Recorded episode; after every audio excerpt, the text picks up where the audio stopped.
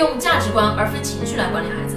很多妈妈、很多爸爸管理孩子的那个方法就是发脾气、拍桌子、摔东西。哎，我不理你了。你看你说的所有的这些东西啊，都只是情绪，情绪并不能传递价值观，情绪只能够传染更加恶性的情绪。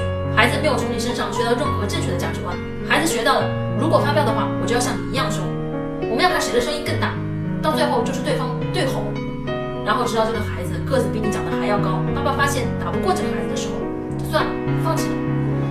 家长啊不再打孩子的原因，竟然就是因为打不过。这个点呢，真的是一点都不好笑。很多家庭呢就是这样，就是爸爸说再也打不动了，所以你发现你的暴力情绪啊会遗传，你的暴力情绪就是这样传递给孩子的。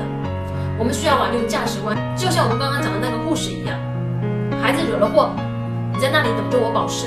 好，我去了，我没有发飙，并没有对你说你对得起我吗？没有说这样的话，我只是说你需要为你自己的行为负责，所以我明天早上再来保持。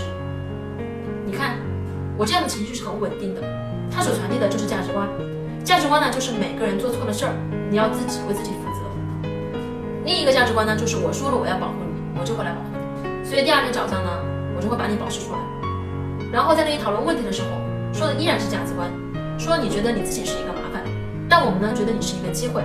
因为好的家长呢，在看到孩子觉得很无助，不知道该怎么和孩子沟通交流的时候，你有没有问过自己这个问题？我的价值观到底是什么？我有什么正确的价值观可以传递给我的孩子？我为什么反对他这样做？他背后的原因是什么？你要能够真的找到背后的那个原因，那个才叫做价值观。而如果我们说我不希望他这么做，是因为我很生气，因为我很担心，因为我觉得很烦，这都是情绪而不是价值观。所有优秀的教练都具备三个特质：关注个性而不是结果，要讨论毁灭性的失败，用价值观而非情绪来教育孩子。